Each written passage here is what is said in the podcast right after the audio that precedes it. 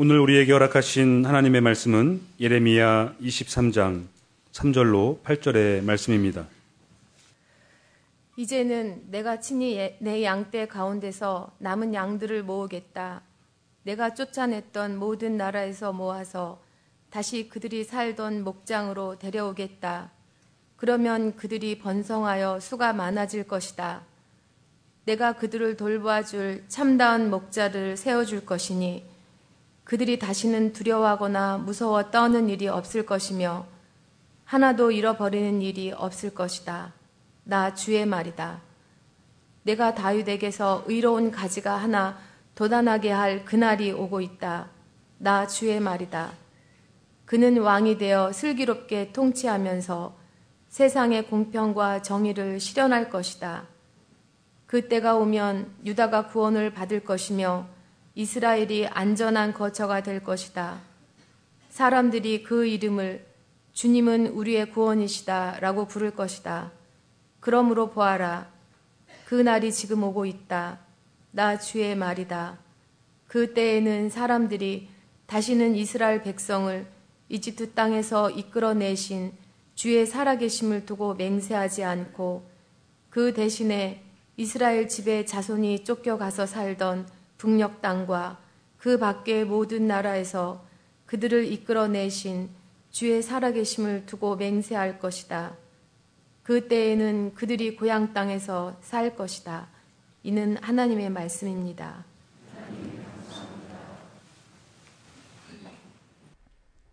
지금은 빛으로 오시는 우리 주님의 그 따뜻한 사랑과 평화와 온기가 여러분의 마음속 깊은 곳에 자리 잡기를 간절히 소망합니다. 때림절을 맞이하면서 어, 저는 기다림에 대한 이야기를 아, 나눠야 할 텐데 어떻게 할까 하고 고민을 하다가 대림절 첫 번째 주에는 기다림은 그에게로 가는 것이라는 주제로 얘기를 했고 둘째 주에는 기다림이란 자기를 깨끗이 닦는 것이라는 제목으로 얘기를 했고 오늘 세 번째 주일에는 기다림이란 영적 예민함을 가다듬는 일 이렇게 정해 보았습니다. 일종의 시리즈식 설교인 셈인데 어, 다음 주일도 뭐라고 할지 여러분 기대가 되죠. 예, 여러분이 제목 정해주시면 그대로 할 수도 있습니다. 어, 근데 다음 주일 제목까지 정했어요. 기다림이란 아멘이라고 말하는 것. 이게 다음 주 설교 제목인데요. 아무튼 아, 기다림은 기다린 뭔가를 우리가 기다린다고 하는 것은 기다림의 내용은 아직 우리에게 실현되지 않은 것들을 우리가 기다리죠. 그렇기 때문에 기다림은 미지의 시간에 속합니다. 미지의 것이기에 기다림은 우리에게 두 가지 상반된 감정을 불러일으킵니다. 첫 번째는 기대와 설렘입니다. 세상이 나아질 거야. 아름다워질 거야. 아, 그리고 내게 좋은 일이 있을 거야. 라는 기대와 설렘이 하나 있는가 하면 또 다른 하나는 두려움이 우리에게 있습니다. 미래가 어떻게 될는지 알 수 없기 때문에 그렇죠.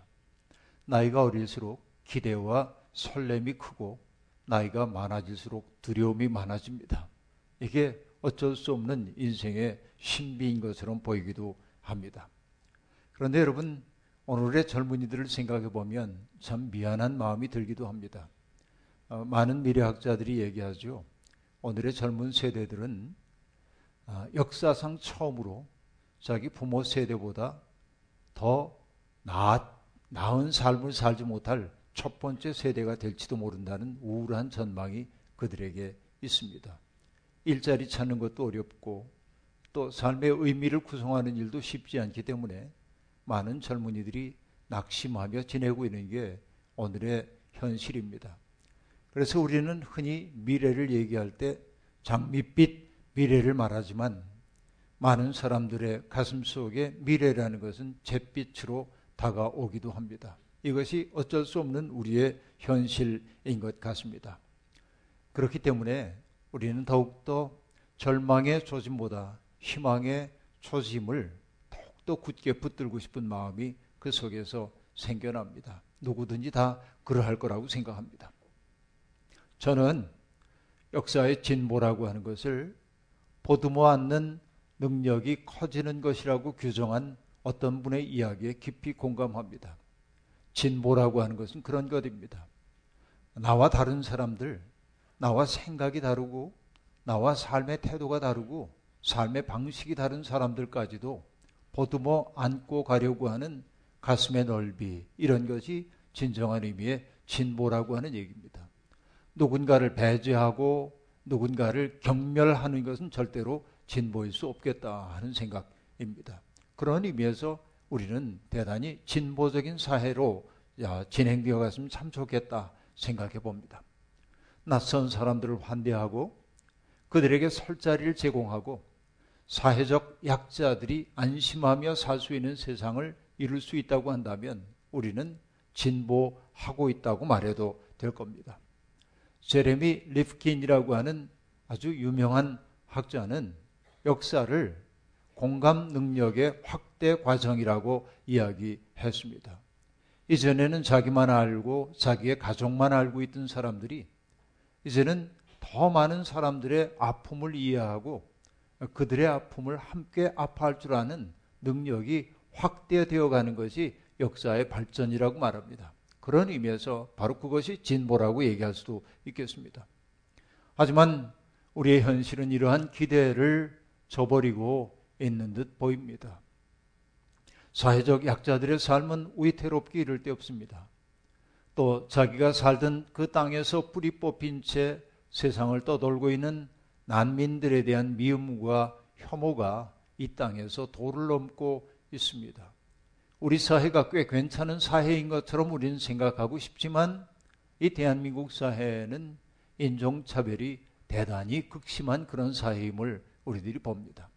물질적으로는 GNP, GDP 3만 불이 넘었다고 말하지만 우리의 정신의 그릇은 너무도 부족한 것 아닌가 하는 생각 때문에 마음이 우울해지기도 하는 것이 사실입니다.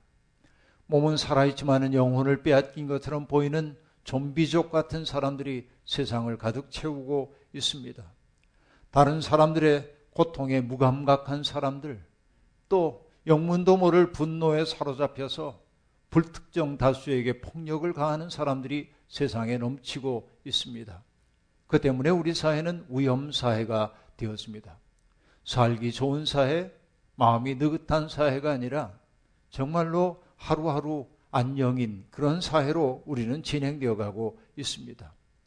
우리가 가야 할 길은 분명하게 보이는데 역사는 퇴행하고 있는 것으로 보입니다. 그렇기에 우리는 그런 세상의 흐름을 끊고 세상을 새로운 길로 인도해 줄 분을 간절히 기다리지 않을 수가 없습니다. 오늘 우리가 주님을 기다리는 까닭은 바로 이러한 그릇된 흐름을 끊고 그 흐름을 역전시킬 수 있는 힘이 그분으로부터 온다고 믿기 때문에 그렇습니다. 디트리히 본회퍼의 책을 찾아 읽다가 아주 오래전에 나온 책이었는데 그 책을 찾아 읽다가 어둠이 지극한 이 시대에 주님을 기다린다는 말의 의미가 무엇인지를 드러내는 문장과 만나게 되었습니다. 본회퍼는 이렇게 말합니다. 우리들이 의심과 모색과 기다림 속에서 어떤 괴로움과 애로를 느낄 때, 그리고 갑자기 자기의 존재가 상실되었고 생의 무의미성에 빠졌다고 느끼며 불안해할 때, 이미 이는 우리는 성서가 말하는 기다림에 대해 무언가를 알 수 있을 것입니다. 긴 긴 밤, 자기의 등불에 불을 켜고 주인이 빨리 돌아오지 않는가고 밤하늘을 쳐다보며 불안해할 때, 그때 아마 멀지 않은 곳에서 예수의 축복의 말씀은 힘있게 우리에게 들려질 것입니다. 그때 우리는 멀리서부터 볼지어다 내가 문 밖에 서서 두드리노라. 또는 주인이 와서 깨어있는 것을 보면 그 종들은 복이 있으리로다라고 우리에게 말씀하시는 분의 음성을 들을 수 있습니다. 여러분, 문장이 좀 복잡하게 들리는지 모르지만 내용은 간명합니다. 의심과 그리고 상실감, 생의 무의미와 두려움과 불안이 우리를 삼키려 할 때야말로 주님을 기다린다는 것의 의미를 오롯이 깨닫게 되는 때라고 보네퍼는 말하고 있습니다. 그리고 그는 말합니다. 가장 어두운 이 때야말로 주님이 우리의 문을 두드리는 때라고 말합니다. 그리고 지금 가장 절망이 가득 차 있는 이때야말로 바로 예기치 않은 시간에 당도하는 주인처럼 주님이 우리의 삶 속에 들어오실 때라고 그렇게 이야기를 하고 있습니다. 그렇게 우리는 영혼의 혼곤한 잠에서 깨어나서 오시는 주님을 위해 마음을 열어야 할 것입니다. 여러분, 저는 현실 속에서 벌어지는 일들을 바라보면서 역사의 진보에 대한 전망이 흐릿해질 때마다 마음속에 습관처럼 되뇌는 하나님의 말씀이 있습니다. 그것은 이사야 55장에 나오는 말씀입니다. 나의 생각은 너희의 생각과 다르며 너희의 길은 나의 길과 다르다. 이 말씀을 볼 때마다 그렇죠. 하나님, 제 생각과 하나님의 생각이 다르기에 저는 희망을 품습니다. 나의 내면 속에는 절망이 가득 차오르지만 주님은 희망을 만드시는 분 맞지요? 생각합니다. 그리고 또 이렇게 말씀하시죠. 하늘이 땅보다 높듯이 나의 길은 너희의 길보다 높으며 나의 생각은 너희의 생각보다 높다. 아멘, 아멘입니다, 주님. 하나님의 생각이 우리의 생각보다 높고 깊기 때문에 우리는 낙심하지 않고 희망을 품을 수 있습니다. 그렇죠? 나는 패배할는지 몰라도 하나님은 패배하지 않는 분이시죠. 이게 여러분 정말로 제게 희망이 되어주고 있습니다. 저는 이 말씀을 언제나 희망의 밑절미로 삼고 삽니다. 내 생각이 아니라 하나님의 생각이 높고 깊다는 사실을 우리는 인정해야 합니다. 출애굽한 공동체가 여러분 가나안 땅을 향해 갈 때 하나님은 그들을 해변길, 지름길로 인도하지 않았습니다. 사람들은 빠른 길로 가기를 원했을 겁니다. 그러나 하나님은 그들을 저 먼 광야길, 애움길로 인도하셨습니다. 하나님의 뜻이 어디에 있었을까요? 그것은 여러분 광야길을 거치는 동안 애굽 땅에서 몸에 배었던 그 종으로서의 습성을 다 떨쳐버려야 했고 자유에 대한 갈망을 마음속에 품어야 했고 그리고 자유를 위해서는 대가를 치러야 한다는 사실을 그들은 경험해야만 했고 그 애움길을 통하여서 하나님은 그 백성들을 당신의 백성으로 만드셨던 것을 알 수 있습니다. 때때로 지름길이 아니라 애움길이 하나님의 길일 때가 많은 까닭은 거기에 있습니다. 여러분 예레미야는 바벨론의 위협으로 말미암아 나라가 풍전등화의 위기 속에 있을 때 수많은 사람들이 두려워 떨면서 그 위기로부터 벗어날 길을 모색하느라 정신을 차리지 못하고 우왕좌왕하고 있을 때 왕과 대신들 앞에 나가가지고 예언자는 과감하게 하나님의 말씀을 전합니다. 그 말씀은 희망의 메시지가 아니었습니다. 걱정하지 마십시오. 모든 게 잘 될 겁니다. 라는 희망의 메시지가 아니었습니다. 예레미야의 메시지는 그들이 절대로 듣고 싶어 하지 않았던 말이었습니다. 그 말은 이것입니다. 예루살렘은 망한다. 라는 말이었습니다. 예루살렘은 망한다. 지금이라도 바벨론 군대에게 나가서 항복하는 사람들은 살겠지만 그렇지 않고 저항하는 사람들은 죽을 것이다. 라고 얘기합니다. 이것이 예언자의 선포였습니다. 이스라엘은 하나님이 무능력하기 때문에 패배하는 것 아닙니다. 하나님이 공의로우신 분이기 때문에 이스라엘은 망할 수밖에 없다고 얘기하고 있습니다. 이게 두려운 진실입니다. 때때로 어떤 자리에 가면 사람들이 질문할 때가 있습니다. 목사님, 하나님 살아계시면 오늘의 교회가 왜 이 모양입니까? 라고 얘기합니다. 저는 그때 불현듯 드는 생각이 있었습니다. 그렇지. 하나님 살아계시니까 교회가 망하는 거지. 왜냐하면 하나님 뜻대로 가지 않는 교회가 번성하면 안 되는 거 아닙니까? 근데 여러분, 숫자가 많은 것이 번성이 아닙니다, 여러분. 숫자가 아무리 많아도 하나님의 뜻대로 가지 않으면 그것은 망한 교회입니다. 세상에는 두 종류의 교회만이 있다고 저는 얘기합니다. 큰 교회와 작은 교회가 아니라 하나님의 뜻을 수행하려는 교회가 있고 하나님의 뜻이 아니라 자기들의 뜻을 하나님의 뜻으로 평가하는 교회가 있다고 얘기합니다. 그 교회는 죽은 교회입니다. 살아있는 교회는 하나님의 뜻대로 가는 거예요. 그러니까 여러분, 이스라엘은 망한다. 라고 얘기한 까닭은 뭐냐면 하나님이 무능력해서가 아니라 죄 지은 그들에 대해서 하나님이 공의롭게 심판하시기 때문인 거예요. 이게 예레미야가 백성들에게 들려주고 있는 얘기입니다. 하나님은 먼저 나라를 책임지고 있는 사람들을 준엄하게 심판할 거라고 예언자는 말하고 있습니다. 왕들입니다. 그 왕들의 직무는 무엇일까요? 여러분, 오늘 본문은 아니지만 예레미야는 왕들의 직무를 이렇게 얘기합니다. 나 주가 말한다.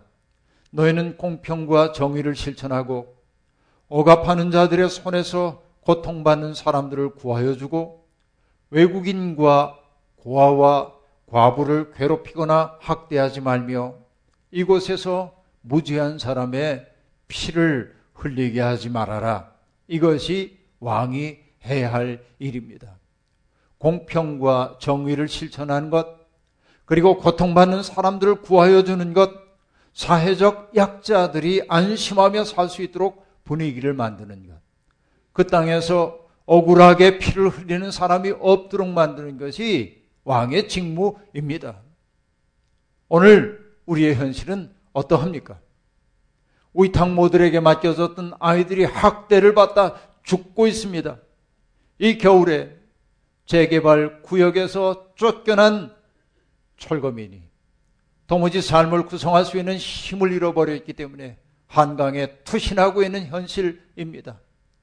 그리고 여러분 비정규직 일자리에서 성심껏 일하던 젊은이가 컨베이어 벨트에 끼어 죽는 것이 오늘의 현실입니다. 여러분 바로 이런 세상은 하나님이 보시기에 악한 세상입니다. 정치인들이 해야 할 일이 있다고 한다면 바로 그렇게 가장 낮은 곳에 있는 사람들이 억울한 일 겪지 않도록 해주는 겁니다. 태안 석탄 화력발전소의 젊은 노동자 고 김용균 씨는 지금 우리 사회가 얼마나 무정한 곳이 되어가고 있는지, 얼마나 위험한 곳으로 변모되고 있는지를 보여주는 징표인 동시에 희생양입니다. 그동안 기업이나 국가는 예산과 인력 부족을 빌미로 위험을 외주화했고 힘있고 잘 나가는 사람들은 위험하고 더러운 일 안 해도 되고 힘없는 사람들 정말로 가련한 사람들이 위험하고 더러운 일을 수행하도록 만들고 그러면서 그들을 존중하기는커녕 부품처럼 취급하고 있고 나라가 이렇게 가면 안 되는 거죠. 하나님이 기뻐하시는 세상이 이럴 수는 없는 겁니다. 돈이 주인 노릇하는 세상에서 생명 가치는 존중받지 못합니다. 오늘 성경이 얘기합니다. 하나님은 이런 세상을 미워하십니다. 우리가 성경을 두렵게 읽어야 하는 까닭이 바로 여기에 있습니다. 하나님과 맺은 언약을 파기하는 이러한 일에 대해서 하나님은 엄중하게 책임을 물으신다고 말합니다. 예레미야는 살룸, 여호야김, 여호야긴 왕으로 이어지는 그 불의의 연대를 해체할 것이라고 얘기하고 있습니다. 그리고 그 왕들을 가리켜 뭐라고 평가하고 있습니까? 내 목장의 양떼를 죽이고 흩어버린 목자들이라고 말합니다. 오늘 이 땅에 여러분 정치 지도자로 부름을 받은 사람들은 이 말씀을 두려움으로 받아야 합니다. 내 목장의 양떼를 죽이고 흩어버린 목자들이란 말을 들으면 안 되잖아요. 근데 여러분, 이것은 정치 지도자만이 아닙니다. 누구이든지 간에 정말 사람들을 돌보도록 부름을 받고 있는 사람들. 여러분이 조그만 작업장에서 책임을 지고 있는 사람이든 조그만 회사에서 일하는 사람이든 우리는 정말 이 두려운 말씀 앞에 서서 나로 말미암아 억울함을 겪는 사람이 없는지 나의 무정함으로 말미암아 누군가가 죽어가고 있는 것은 아닌지 예민하게 생각해야 합니다. 이 땅에 크리스찬들은 그렇게 살아야 합니다. 정파 교인 가운데 여러분 기업을 하는 분들이 계십니까? 정말 눈물겨운 사람들의 처지를 헤아리면서 여러분 그들을 위해 마음 쓰며 지내기를 바랍니다. 이게 하나님의 뜻대로 사는 길일 겁니다. 그런데 여러분 문제는 정치 지도자들에게만 있지 않습니다. 역사의 타락은 그런 정치인들을 향해 하나님의 뜻을 준엄하게 전파하지 않는 종교 지도자들의 죄와 관련이 된다고 말할 수 있습니다. 예언자들과 제사장들이 제 역할을 하지 못할 때 세상은 타락하도록 되어 있습니다. 여러분, 예레미야는 자기 시대의 종교인들을 향해 이렇게 말합니다. 예언자들도 썩었고 제사장들도 썩었다. 얼마나 두려운 얘기입니까? 그들은 성전 안에서도 악행을 저지릅니다. 간음을 행합니다. 거짓말을 일삼습니다. 게다가 기가 막힌 것은 무엇입니까? 악행을 저지르는 사람들의 뒤를 봐주는 거예요. 그들이 악한 일을 하는 것을 격려하는 거예요. 이게 종교 지도자들이 하고 있는 일이 되는 겁니다. 뭐 때문에 그렇습니까? 종교가 권력과 결탁되었기 때문에 그렇습니다. 권력을 통하여 종교가 자기 배를 불리려고 할 때 그 종교는 망한 겁니다, 여러분. 종교는 그렇게 가면 안 됩니다. 종교와 권력은 창조적인 긴장 가운데 있을 때 건강합니다. 힘 있는 사람들이 듣고 싶은 말만 늘어놓는 사람들은 더 이상 하나님의 일꾼이 아닙니다. 예레미야는 그런 종교 지도자들을 보고 뭐라고 얘기합니까? 하나님께 보냄을 받은 적이 없으면서도 보냄을 받았다고 달려나가는 자들이라고 말합니다. 그들은 그런 일뿐만 아니라 어떤 일을 행합니까? 꿈에서 보았다면서 사람들에게 하나님의 뜻을 전합니다. 그리고 기도하는 중에 어떠어떠한 음성을 들었다면서 사람들에게 말합니다. 그래서 신비의 의상을 걸치고 사람들의 영혼을 훔칩니다. 그들을 움쩍달싹 못하도록 만듭니다. 바로 이것이 여러분 심판을 앞두고 있는 종교의 모습이라고 말할 수 있습니다. 그들은 이런저런 일 다 참견합니다. 이런저런 자리에 빠지지 않고 얼굴 내미면서도 정작 해야 할 일은 하지 않습니다. 하나님의 뜻을 분별하기 위해 치열하게 공부하는 일, 그리고 자기를 지우고 또 지워 맑게 만드는 일 하지 않습니다. 고통 속에 있는 사람들 곁에 머물고 그들의 설당이 되어줄 생각이 없습니다. 공사 다망하기 때문에 그렇습니다. 여러분 이것이 지금 한국의 종교의 현실입니다. 예레미야 시대뿐만 아니라 지금 우리의 현실이 바로 그러합니다. 그들은 자기들의 지성과 영성 부족을 숨기기 위해 가면을 쓰곤 합니다. 신비의 너울을 두르고 자기를 특권화합니다. 예레미야는 그런 이들을 가리켜 뭐라고 얘기합니까? 주님의 이름을 팔아 거짓 예언하는 자들이라고 말합니다. 가끔 저는 우리 교인들과 이야기를 나누다가 우리 교회에서 신앙생활 하지 않고 다른 교회 다니다 이렇게 오신 분들이 궁금증이 많으니까 제게 이런저런 신앙적 질문을 던지면 웃으면서 대답을 하다가 어느 순간 암담함을 느낍니다. 왜 암담함을 느끼냐면 아, 교회라고 하는 것이 사람들 이렇게 거미줄로 엮듯이 포박해 놨구나. 움짝달싹 하지 못하도록 포박해 놔가지고 이분들의 날개를 다 접도록 만들었구나. 하나님이 우리에게 주시려고 하는 것은 자유로움인데 저 자유의 새 하늘을 훨훨 날도록 주님은 우리를 불러 주셨는데 하나님을 믿는다고 하는 것은 영혼이 큰 사람이 되는 건데 그 속에 갇혀가지고 미로 속에서 움쩍달싹하지 못해요. 하나하나 풀어주려고 그러다가 어떤 때는 화가 나가지고 그런 생각이 들어요. 그들이 빠져있는 그 미망의 세계에서 싹 건져서 밖에 내놓고 싶은 생각이 들기도 합니다. 여러분, 왜 우리가 하나님을 믿는데 그렇게 두려워해야 합니까? 요만한 것 가지고서 하나님 벌 줄 것처럼 생각하고 말이죠. 우리 하나님 그런 분 아니잖아요. 우리가 자유로운 사람 되어야 하잖아요. 이 땅에 너무나 많은 종교인들이 사람들을 작게 만들어요. 자유를 빼앗아요. 박탈해요. 그게 잘 믿는 거라고 얘기해요. 그렇지 않습니다, 여러분. 정말로 중요한 것은 그런 것 아닙니다. 그런데 여러분, 이 땅에 많은 종교인들이 사람들을 그렇게 만들어 놓고 있어요.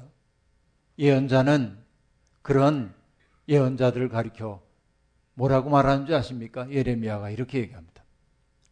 죄악이 예루살렘의 예언자들에게서 솟아나와서 온 나라에 퍼졌다라고 말합니다. 두려운 말입니다. 마치 여러분 우물 속에 독을 탄 것 같아. 그 물 마시는 사람들은 전부 뭔가 부자유하게 되는 거예요. 이게 오늘의 현실 아닌가 돌아보는 거예요. 타락한 종교는 이렇게 치명적입니다. 아름다운 대림절에 이렇게 어두운 얘기를 해서 미안합니다. 왜냐하면 어둠을 얘기해야 빛을 얘기할 수 있기 때문에 그렇습니다.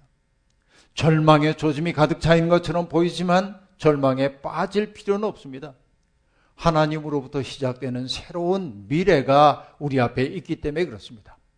공의의 하나님은 또한 오래 참으시는 하나님 그리고 언약을 지키시는 하나님이십니다. 죄를 지은 백성을 벌하시지만 그들을 아주 버리지는 않으십니다. 하나님은 세상 도처에 흩어져 살고 있는 당신의 백성을 모으시겠다고 말합니다.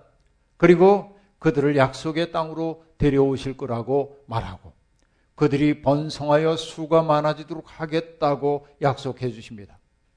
그리고 하나님은 참다운 목자를 세우셔서 그들을 돌보게 하실 것이라 말합니다. 다윗에게서 나온 의로운 가지인 그 목자는 세상의 공평과 정의를 실천할 것이라고 그렇게 말하고 있습니다. 그는 세상 사람들 속에 있는 선의 가능성을 일깨우시는 분입니다. 처벌이 무서워서 하나님의 뜻대로 사는 것 아니라 하나님의 뜻대로 사는 게 너무 좋아서 하나님의 뜻대로 사는 것이 내게 자유함을 주기 때문에 그렇게 살도록 만드시는 분. 여러분, 그 목자 아래서 유다는 구원을 얻고 그리고 이스라엘은 안전한 거처가 될 것입니다. 그리고 말합니다. 그 목자는 양을 하나도 잃어버리는 일이 없을 것이라고 말합니다. 그에게는 귀하지 않은 생명이 하나도 없기 때문에 그렇습니다. 저는 이 슬픈 시대를 바라보면서 노자 도덕경 59장에 나오는 한 말을 한 구절을 늘 마음속에 명심하고 있습니다. 치인 사천 막약색이라고 하는 말입니다. 치인 사람을 다스리고 사천 하늘을 섬기는데 막약색 아낌만한 것이 없다라는 겁니다. 사람을 아껴야 합니다. 물질만 아끼는 게 아니라 사람을 정말로 아낄 줄 아는 사회가 건강한 사회입니다. 건강한 정치는 그러한 것입니다. 오늘 우리 가운데 오시는 목자는 어떠한 분입니까? 양떼 가운데 하나도 잃어버리지 않는 분입니다. 우리는 그 목자를 알고 있습니다. 바로 예수 그리스도이죠. 나는 선한 목자이다. 선한 목자는 양들을 위하여 자기 목숨을 버린다. 그분이 선한 까닭은 자신의 배를 채우기 위해 양들을 잡는 것이 아니라 양들을 살리기 위해 당신을 바치는 존재이기 때문에 그렇습니다. 그 목자가 선한 까닭은 여기에 있습니다. 나는 내 양들을 알고 내 양들은 나를 안다. 양들을 아는 존재이기 때문에 그렇습니다. 여러분, 그 선한 목자가 우리 곁에 오고 계십니다. 때때로 주님이 하신 일은 더뎌 보이기도 합니다. 눈에 띄지도 않고 효율적으로 보이지도 않습니다. 그러나 여러분, 긴 겨울에 지친 사람들, 어느 날 따뜻한 봄볕에 사냐를 가득 채우고 있던 눈이 녹아내리는 것을 바라보면서 봄이 왔음을 느끼죠. 하나님의 역사는 그렇게 옵니다. 더디어 보여도 확고하게 다가오도록 되어 있습니다. 우리는 그렇게 일하시는 하나님을 신뢰해야 합니다. 생명의 속도는 느린 법입니다. 하지만 세상이 아무리 어두워도 어둠이 빛을 이길 수는 없습니다. 주님이 우리 가운데 오고 계십니다. 선을 만들고 계십니다. 지금 우리 가운데 오고 계신 주님은 우리를 위해 길을 만들고 있습니다. 낙심하지 마십시오. 희망을 창조하고 계십니다. 며칠 전에 여러분 남북한의 군인들이 비무장지대 안에서 만나는 장면을 뉴스를 통해 보셨을 겁니다. 노란색 천에 쓰여져 있는 글씨는 군사 분계선 그렇게 되어 있습니다. 저쪽에서 북한의 군인들이 내려오고 이쪽에서 우리 군인들이 내려가서 그 현장에서 딱 만납니다. 북한 군인들이 노란색 천을 걷어냅니다. 그리고 둘이 악수를 나눴어요. 뭐 때문이었습니까? 여러분, 지피를 철거한 후에 그 철거가 철저했는지를 점검하기 위해서 만난 것입니다. 그래서 군사 분계선 너머로 우리 군인들이 비무장 상태로 넘어가서 북한의 지피들이 어떻게 철거되었는지를 보았고 오후에는 북한 군인들이 군사 분계선을 넘어 우리 지역에 와서 우리 지피가 어떻게 철거되었는지를 보았습니다. 그 좁다란 오솔길. 여러분 비무장지대와는 지뢰지대로 되어 있기 때문에 어디도 함부로 들어가면 안 됩니다. 최전방에서 근무했던 저는 너무나 잘 알고 있습니다. 제가 있었던 부대에서 지뢰 사고로 죽어간 병사들을 보았기 때문에 너무나 잘 알고 있습니다. 위험한 지역입니다. 그런데 그곳에 만나물 위에 오솔길이 열렸습니다. 남북으로 통하는. 여러분 그 길은 작은 길입니다. 하지만 그 작은 길을 통해 평화가 이 땅에 유입되는 거예요. 하나님이 하신 일은 언제나 그러합니다. 그 때문에 오래전부터 저는 우리 청파교회가 하나님께 이르는 한적한 오솔길이 되기를 소망했습니다. 좁지만 작은 길이지만 사람들에게 희망을 만드는 길이 되기를 원했던 겁니다. 어둠이 가득 차 있는 세상, 절망이 가득 차 있는 세상이지만 그곳에 오솔길을 내는 사람이 있을 때 세상에 희망이 유입되는 줄로 믿습니다. 주님이 그 일을 시작하고 계시고 우리를 그 일로 부르고 계십니다. 남북 혹은 북미 사이에 빚어진 긴 반목의 역사와 기억이 일시에 해소될 수는 없겠지만 저 오솔길로 오가는 동안 서로에 대한 신뢰가 싹트면 역사의 범위 멀지 않겠구나 하는 생각이 들었습니다. 세상은 이렇게 신학으로 변해 가고 있습니다. 믿음의 사람들은 그런 시대의 징조에 예민해야 합니다. 그리고 절망의 조짐이 차이는 것 같은 세상에서 희망의 싹을 일깨우기 시작해야 합니다. 바로 이것이 하나님이 우리를 부르신 까닭입니다. 대림절은 세상 일에 쫓기면서 무뎌진 우리의 영혼을 예민하게 버려서 하늘의 징조에 반응하며 살도록 우리를 부르고 있습니다. 혼돈을 질서로 바꾸시는 하나님, 어둠 속에서 빛을 창조하시는 하나님, 지금 울고 있는 이들 곁에 다가서시는 하나님, 무의미와 그리고 절망의 심연에 빠진 사람들을 건져 올려 당신의 일에 동참하시는 주님이 지금 우리의 삶 속에 들어오고 계십니다. 그리고 우리를 당신의 손과 발로 삼기를 원하십니다. 기꺼이 주님 앞에 우리의 손과 발을 들여서 세상에 희망의 징조를 일으켜 세우는 멋진 그리스도인이 되기를 주의 이름으로 축원합니다. 주신 말씀 기억하며 거듭의 기도 드리겠습니다. 하나님, 이 땅에 사느라고 땅의 현실에 관심을 쏟느라고 하늘의 징조를 알아차리지 못했던 우리들입니다.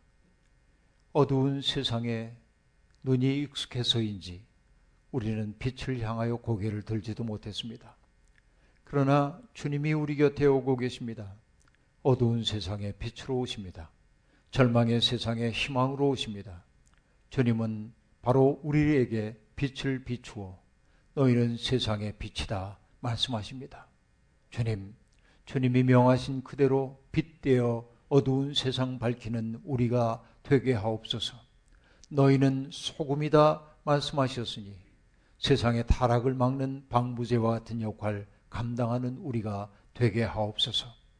하나님 날로 어두워가는 세상에 지친 사람들에게 여전히 생을 축제로 즐기며 사는 사람들, 여전히 사랑하며 아끼며 사는 사람들이 있다는 사실을 몸으로 증언하는 우리 모두가 되게 하옵소서 예수님의 이름으로 기도하옵나이다. 아멘.